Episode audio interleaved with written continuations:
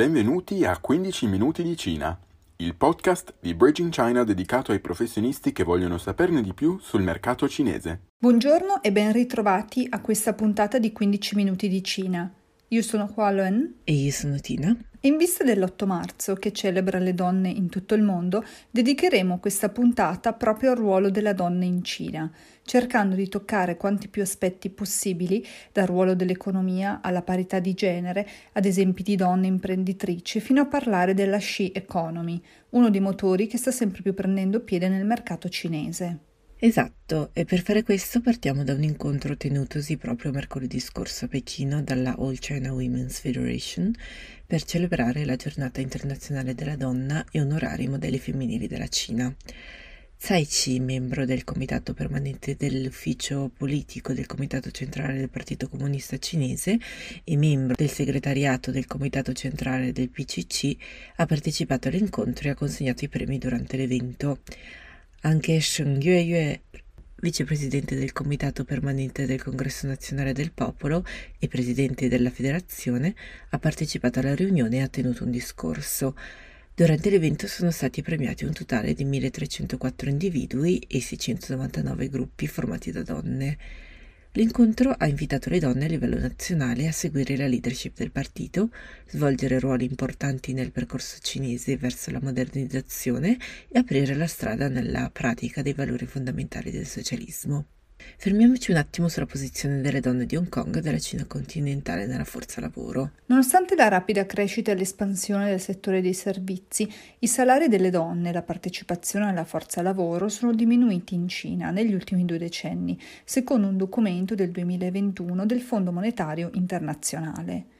Livellare la posizione delle donne nella forza lavoro potrebbe aiutare la Cina a rilanciare la sua economia in rallentamento e potrebbe contribuire a una maggiore spinta alla crescita, a una maggiore produttività e persino a salari più alti per gli uomini. Secondo dati recenti dell'Agenzia dell'ONU sul lavoro e della Commissione per le pari opportunità della città di Hong Kong, i tassi di partecipazione al lavoro delle donne rispetto agli uomini sono minori. A Hong Kong sono impiegate il 49% del totale delle donne rispetto al 66% del totale degli uomini.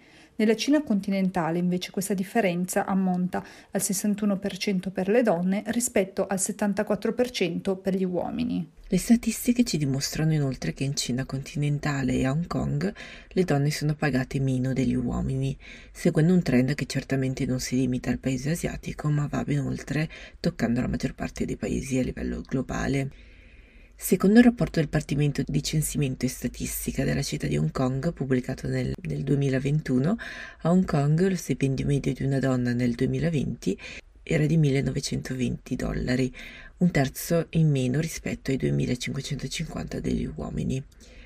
In Cina invece, secondo un rapporto della piattaforma di recruitment Zhipin.com, il salario medio per gli uomini nel 2019 nelle città urbane di prima fascia era del 22,5% superiore a quello delle donne.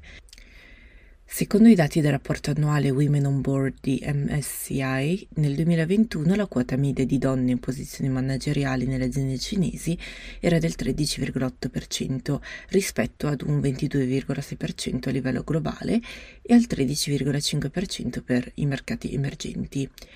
La Cina ha ottenuto risultati migliori rispetto a Giappone e Corea del Sud, dove le donne rappresentano rispettivamente il 12,6% e l'8,7% dei consigli di amministrazione. Nel 2022 circa il 6,4% delle aziende quotate nella Cina continentale aveva al suo interno amministratori delegati donne, contro un 6% nel 2020 e il 26,3% aveva CFO donne, al di sopra della media globale.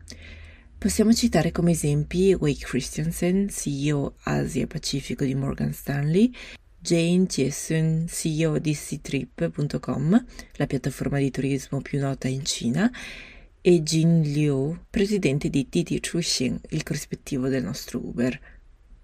Ritornando per un momento alle donne imprenditrici, soffermiamoci su alcuni dei profili maggiormente conosciuti in Cina. La storica crescita economica della Cina negli ultimi vent'anni ha avuto un impatto positivo sui livelli di imprenditorialità femminile. Le donne fondatrici di aziende sono infatti il 25% di tutte le imprese in Cina.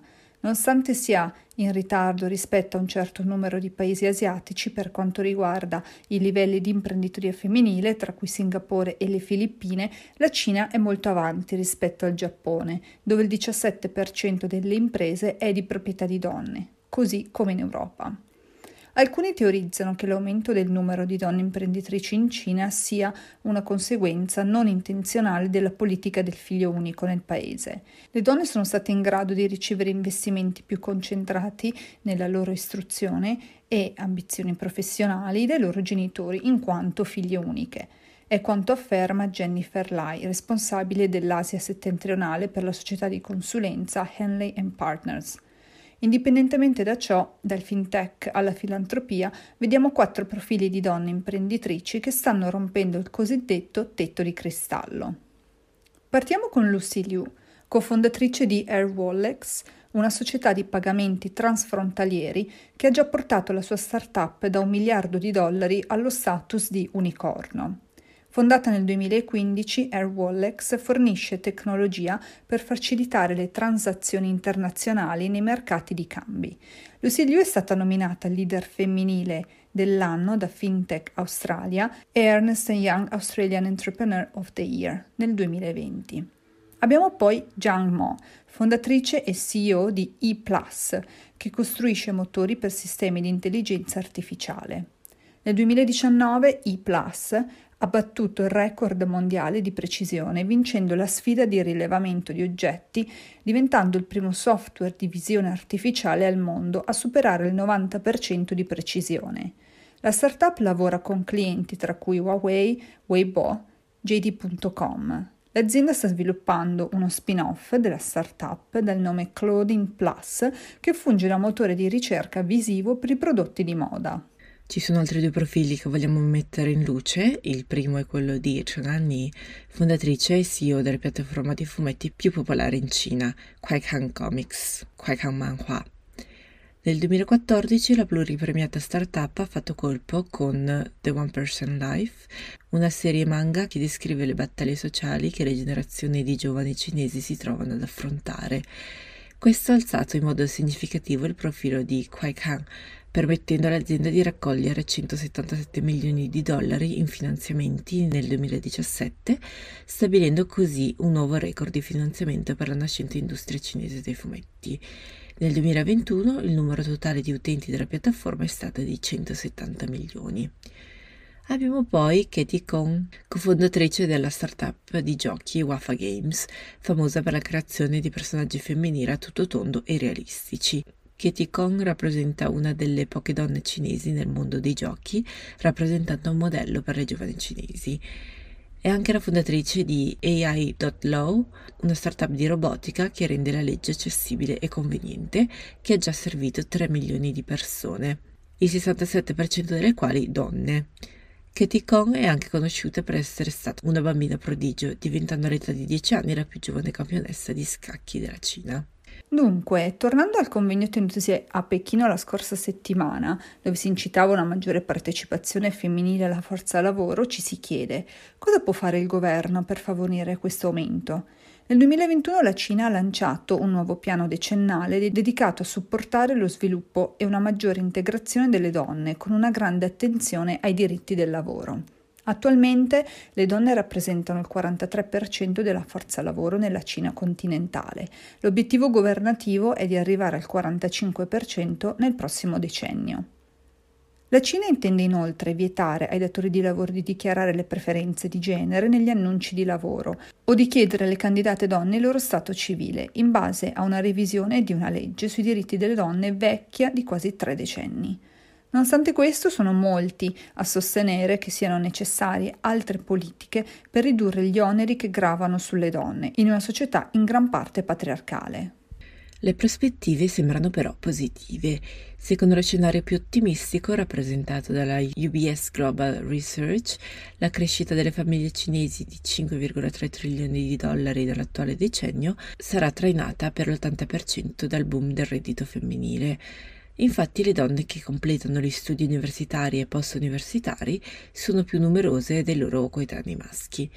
Tuttavia, poiché le donne cinesi guadagnano ancora in media il 25% in meno rispetto agli uomini, la disparità distributiva di genere sta frenando quello che potrebbe potenzialmente essere un enorme impulso alla cosiddetta economia femminile. Esatto, stiamo parlando di Xi Economy in piena espansione in Cina e uno dei motori più importanti dell'economia cinese degli ultimi anni. Nonostante il divario nei salari con i colleghi maschi, un senso di fiducia in se stesse ha aiutato le donne a raggiungere i propri obiettivi professionali e personali, indipendentemente dal divario retributivo. Questo segmento di consumatori si è ben delineato negli ultimi anni, comprende donne indipendenti nella fascia 25-45 anni e con una capacità di spesa medio-alta che non stentano a nascondere. Il potere di spesa abbinato ad uno stile di vita indipendente significa che le donne cinesi hanno maggiore probabilità di spendere per se stesse. L'empowerment femminile è un attributo importante che riflette la fiducia in se stesse e i brand hanno iniziato a riconoscere questo potenziale commerciale sfruttandolo anche nelle campagne marketing.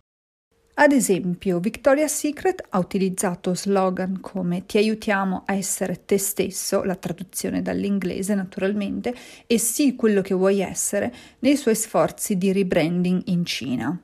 In una società che sta evolvendo rapidamente come quella cinese, i marchi del lusso devono evitare gli stereotipi di genere per garantire l'autenticità. La crescente popolarità delle collezioni senza genere, in categorie come moda, profumi e orologi, ha contribuito a ridurre al minimo le differenze di genere. Ad esempio, la consumatrice femminile alfa cinese ora indossa orologi più grandi di prima, una tendenza al rialzo visibile a livello globale. Secondo un rapporto di mercato di Watches of Switzerland, citato dal Financial Times, le vendite di orologi a donne di diametro compreso tra 28 mm e 31 mm sono aumentate dal 39% nel 2016 al 62% nel 2020. Calcolate questo fino alla nuova generazione di consumatori alfa donne. Un altro esempio interessante. Barbary ha disegnato due differenti Mies, ciascuna ispirata a visioni differenti della natura, per l'eroina del videogioco Honors of Kings per creare maggiore seguito tra le appassionate cinesi di videogiochi, una categoria in crescita, come abbiamo visto poco fa parlando di Katie Gong, cofondatrice della startup di giochi Wafa Games, famosa per la creazione di personaggi femminili. E parlando di sci economy, quale migliore occasione di sfruttare la sua forza proprio in occasione della festa della donna? Nel 2022 molti brand si sono concentrati sulla commemorazione dei diritti e delle conquiste delle donne. Molti marchi hanno puntato meno sull'emancipazione femminile e si sono focalizzati sui valori del prodotto.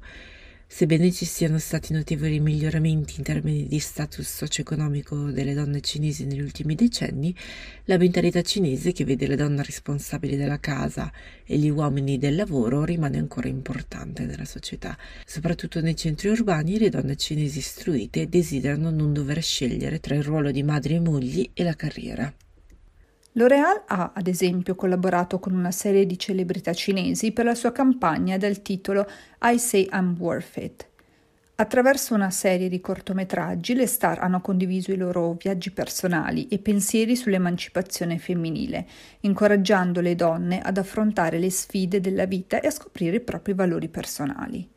Anche l'e-commerce di lusso, Net-a-Porter, ha utilizzato video e brevi filmati per lanciare i suoi messaggi in occasione della celebrazione delle donne. La piattaforma ha lanciato un breve film intitolato The Remarkable Day che mette in luce vari momenti memorabili della vita di una donna, dal matrimonio alla gravidanza ai successi professionali e nello sport.